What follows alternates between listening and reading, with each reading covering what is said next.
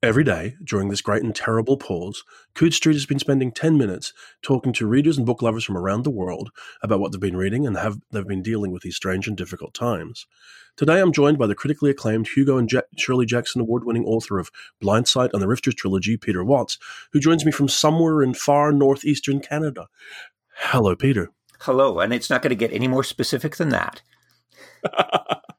so tell me, how are you? How are you? How are you dealing with these crazy, insane times? Well, it's weird in in the sense that I work at home all the time anyway, right? Um, yep. It's it's a little weird having the rest of the family around all the time, um, but there I'm having I'm having really strange dreams. I'm having a variety of much more vivid and less logical than usual dreams. Um, I'm not being especially productive. And I'm kind of rubbing my hands in glee because, like, I guess back November was the last time I did an interview with someone when I said, you know, they're they're predicting that we're going to get a series of rolling pandemics hollowing out our urban cores starting within the next 10 years. And and, and all I was really doing was like parroting what other actual experts have been saying, right? But now you can go on to yeah. onto YouTube and see Peter Watts predicted the pandemic. and and you'll I mean hell, the last uh, second last story I wrote for you, right, Cyclopterus, yeah. it had a lot of this stuff in it, and and uh, I'm just I'm just sitting back, eyeing the the lessons we we might be learning, terrified that we the lessons will not stick, and yeah. waiting for the main event because this is this is a training wheels. This is a mini this is a mini apocalypse. This is this is a G rated apocalypse, right? There's a there's a bug out there in where was it? Um, Malaysia Nipah virus right? Uh, back in, in 1998 it it had a 38% kill rate. It just came out of nowhere. I think it came out came out of bats originally but it, it jumped to humans via pigs. Uh, 276 people killed 106 of them which is like a, a huge honking kill rate. It's higher than smallpox. Um, it's it's since then it's been sort of popping up here and there doing sort of small intimate venues with a lot of sort of unplugged acoustic performances and it's been racking up kill rates as high as 90% um, there's epidemiologists out there saying saying we, we've got to start wait we're, we're looking in the not too distant future uh, at pandemics with with a mortality like hitting a billion. And um, that's like this is i look around at, at the people on Facebook saying, "Oh yeah, this isn't Mad Max at all. We're sharing our sourdough bread recipes." I'm like, Jesus, you people have no fucking clue. I shouldn't laugh because, like, I mean, on one hand, you're right about the Mad Max apocalypse people who are uh, lovely and they mean well, I'm sure. Uh, but in terms of the, the, real world, no, it's not the real world. So let me ask you this: the, the real world isn't falling apart, but it's showing you how it could in a really nice kind of sketch for the future. Are you able to to read, to function, to work, to do those things? Um, I've actually started reading again, not so much as a result of the of the plague, but uh, just because having been raised by Baptists, I was I was raised with this gut sense that if you enjoy doing something, you should stop it. It's not real work. so back when I was like in high school, grad school and stuff, I would go through several books. I would read just for pleasure, several science fiction books a week. And yeah. now you could say maybe several a year. Now that I'm a full-time writer, I never seem to have any time to read. And when I do read, it's these painfully boring things from from you know brain cancer monthly or whatever it is that I it picks up on my RSS feed, and it's like, oh, maybe I'll be able to make an upbeat story about this. Um, so, but but they're not that much fun to read, right? So lately, I have been I have been scheduling like little half hour increments where I force hmm. myself to read for pleasure, as ironic as that sounds. Um, and right now, what I'm getting through is uh, Karl's latest, Karl Schroeder's latest, Stealing Worlds. Um, and, and I'm about two thirds so of the way through. What is that? Is it fun?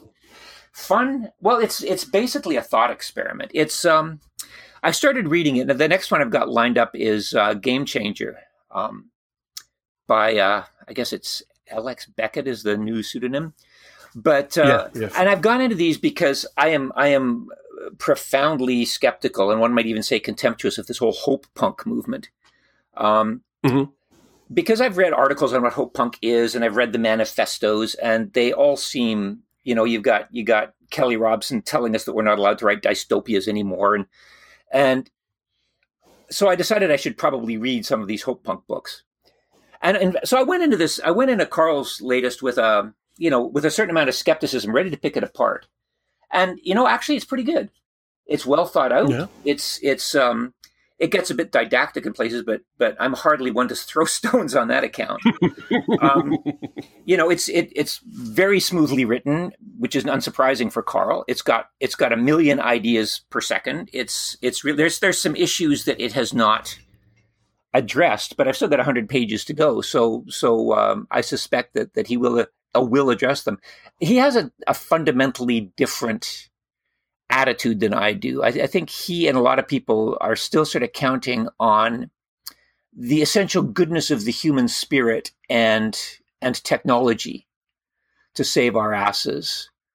Um, I'm more of the opinion that that if we manage to worm our way out of this crisis, we'll just build another one because the problem is not the technology. The problem is human nature so I think, I mean, I mean, there's something called Jevons paradox that sort of dates back from the Industrial Revolution. William Stanley Jevons noticed that the more efficient the use of coal got, the more we were consuming coal, which seemed totally counterintuitive.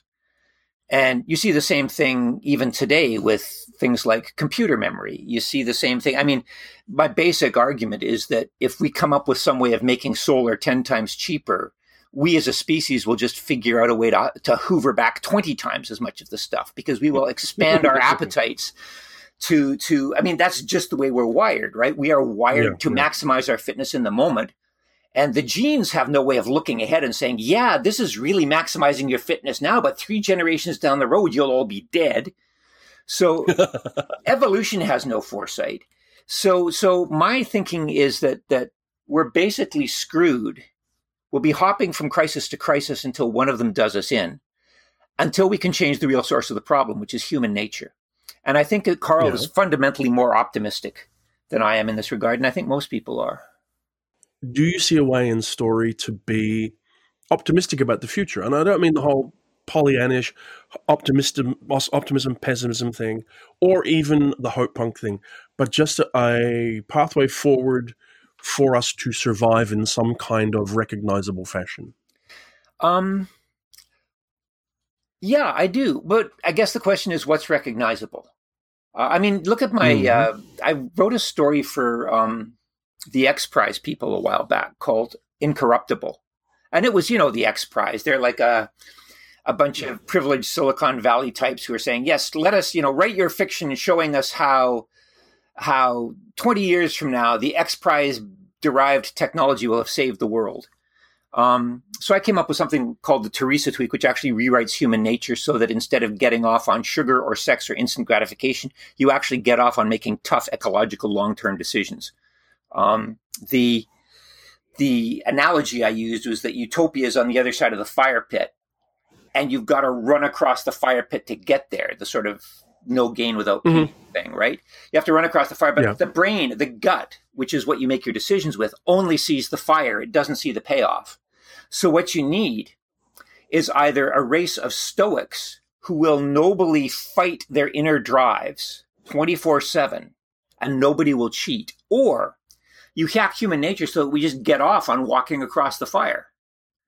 Um, that's that's one possibility. You know, there's another possibility. I think if if some sort of Heath Ledger Joker type um, went into CRISPR tech and manufactured some kind of a virus that caused people to overproduce nociceptin in the brain, that would just that would just shut down greed. I mean, if dopamine is the chemical that forces you to constantly strive for more, that you know, five yachts is is all you want until you've got five yachts and you see your friend has six. Now you want 10 yachts. Like it's, it's that, it's that chemical that floods the receptor sites and the receptor sites say, Hey, we're flooded. We should grow more receptor sites. So greed is this, this endless horizon, right? And it's powered by yeah. dopamine. Nociceptin is basically the fuck it, I give up chemical. And, and it's it's uh, it makes you stop desiring that kind of stuff. If we could somehow engineer ourselves so that we became less in the way of greedy assholes. Uh, one of the side effects of, of nociceptin overdose, of, of, course, is that it, it tends to lead to depression. But that's actually a feature, yeah. not a bug, because because the clinically depressed are actually more objective empirically about the state of the world than so-called emotionally healthy people. They've done all sorts of studies on this. It's a, there's a, a move underway to have clinical depression reclassified as depressive realism because the depressed mm-hmm. actually have a better gra- grasp of reality than we do. And I don't think there's anything more scathing an indictment of of the human condition and that we take the people among us who are empirically the most objective and we label them as victims of a pathology. Yeah. Do you see any merit in the kind of idea that comes up? And I, I, just read a little while ago the new Kim Stanley Robinson book, The Ministry for the Future, where he talks about carbon coins and all this kind of thing. Do you see merit in the idea of trying to monetize the health of the economy so that capitalism gets redirected to trying to actually fix the the environment because that's how it makes profit? Um, I haven't read that particular work. I'm familiar with the idea of ecosystem services. And mm-hmm. from, you know, as back in grad school, like we're talking in the 80s, you have people coming up saying, look, you know, we've got to tell, we've got to tell um, the industry, we've got to show the industry that they can make more money, that, that, that, you know, you get billions of dollars from wetlands, that trees produce so much in terms of dollars. And I have two problems with that. Uh, the first is the moment you say this forest or this coral reef or this wetland mm-hmm. produces $3 billion worth of ecosystem services. At some point, mm-hmm. some some asshole like Jeff Bezos is going to haul out his checkbook and say, "Okay, here's your half billion dollars. Get out of the way while we develop this." So I think it's kind of a double-edged sword attaching monetary value to environmental life support because yeah. because the moment you put a price on something, you're running the risk that somebody will pay that price, and then you've backed yourself into a corner. Another problem is that many ecosystem services grow very slowly. I mean, MacMillan Bloedel, uh, they were the our our West Coast forest rapers. I don't know what your guys are down there, but I mean the whole idea that that you know they tried to sell us lay people on the idea that that of course they're going to be good stewards of the forest because if they wipe out the yeah. forest then then that's bad for their business model they need healthy forests but you do a little you do a little um a little back of the envelope calculation you realize that forests regenerated about like 10 or 12% a year or a few percent a year right which is way yeah. way below the current level of of inflation that that MacBlo was looking at i mean in terms of capitalism, their best bet was to take this very, very rich but very, very slow growing resource, slow growing resource, wipe it all out, take that money and invest it in silicon chips or gallium arsenide or lithium or something that would have a much higher rate of return. Um, the problem I see with with and again, I'm probably just speaking out of my ass because I have not read Robinson's Robinson's piece on this. But what I yeah. what I know of ecological economics is that that so many of these systems grow so slowly that I don't see how you could restructure capitalism in a way that would continue to make allow people to make ecological profit. Okay. Um, profit off of something that grows as slowly as a mature ecosystem.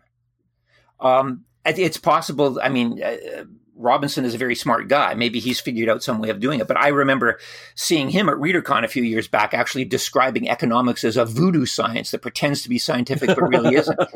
and, yeah. and, and I myself have have frequently um, compared economics to to basically Klingon or uh, Dungeons and Dragons for for geeks with MBAs. I mean, it's it's beautiful, it's elegant. There are people that go to Klingon summer camp it has its own rules. It has its own grammar. It's internally consistent. The only problem is there's no such fucking thing as Klingon. It's it's a it's a complete artifactual construct, and we have sort of bought into this thing that tells us that there is no cost associated with polluting a river with mine tailings. We have bought into a system that says, hey, divorce is good because then people have to buy twice as many refrigerators and microwaves. Um, we have built into we are we have bought into a system that literally says, look, you know, 500,000 people dead from from coronavirus. Well, yeah, that's tragic, but we've got to think of the economy. Yeah, um, I so I, I, I, I am I am I am skeptical of rejigging capitalism so that it will profit off the environment. Um, the point of the point of capitalism, by definition, is endless economic growth. Yeah, and that's cancerous. That's not something that can be sustained on a on a finite biosphere. So, uh, if you're asking, is there some way of coming up with a circular economic or a donut economics model that that will preserve the environment and allow us all to hold hands with the bees and the elephants. Yeah, I think that is quite possible. But I think that it if it's going to work, it can't be fundamentally capitalistic at its core. Yeah. Well, let me ask you this because we're getting towards the end of our time and I did want to touch on it. Since we were going to talk about reading and working and writing in amongst this, what do you have out in the world? What's new from Peter Watts? What's coming up? Uh, nothing's really coming up. I mean, I don't have, I don't have any. Hell, I don't even have an agent these days. Um, I've got, um, well, apparently a story of mine is appearing in Japanese pretty soon. Um, yeah, I've got, you know, I, there are there are translations coming out the wazoo. I mean, there's there's new translations of my work coming out in China and in Russia. Russia has has optioned um, what's its face? The Peter Watts is an angry sentient tumor. Um, I am yeah, yeah. working on um, I am working on Omniscience, the last of the sort of the the Blindopraxia books, and I'm I am working on uh, intelligent design. The problem with is with intelligent design was that I've been wanting to write it since 2010, and in 2010 I was going to set it 10 years in the future. Um, yeah. Okay. and, I mean, I am so so. At this point, a lot has to be rejigged, um, and I'm fortunate in that I don't know exactly how this happened because. I mean, the last time I wrote a full length novel was 2014. I wrote a novella that came out in 2018 that did very well. Um, but I have I don't write that much, and nothing that. I've written has become anything close to a bestseller. Um, no. But for some reason, I seem to have accumulated enough money that I don't actually have to worry about writing anything or getting any income. Like if I if the money stopped coming in tomorrow, I'd still be okay for three or four years. Yeah, and I that's, don't that's I don't know how that happened, but but it, it takes a lot of the pressure off. And my fear is that perhaps the reason that I'm not getting any writing done is because the pressure is off. And at this point, I'm just saying, hey, I have I have enough money to keep me going until babesiosis or anaplasmosis or Hendra virus or something wipes out the infrastructure. Um, there's actually a plan. There's actually a plan in place locally at the Pickering nuclear plant for to lock a skeleton crew inside the plant, not let them out, put them in there with food and simply guard the plant so that when the the infrastructure outside collapses and we're all going after each other with, with two by fours with nails through them, there will at least be a protected skeleton crew that can keep the nuclear reactors running and keep the lights on for another 35 minutes. Um, and with that, uh. I mean. Who cares about the next novel, right? Like, as long as I have enough to buy a bunker full of spam, I'm okay. well, here's to having a bunker full of spam. But for the moment, Peter Watts, thank you so very much for making the time to talk to me. It was a pleasure. And you know, I hope we do get to see each other face to face again. I do too. We we need we need to drink. If there was a time that, like that if there was a time that was made for heavy drinking, this is the time. Yeah. But until then, Take care. You too.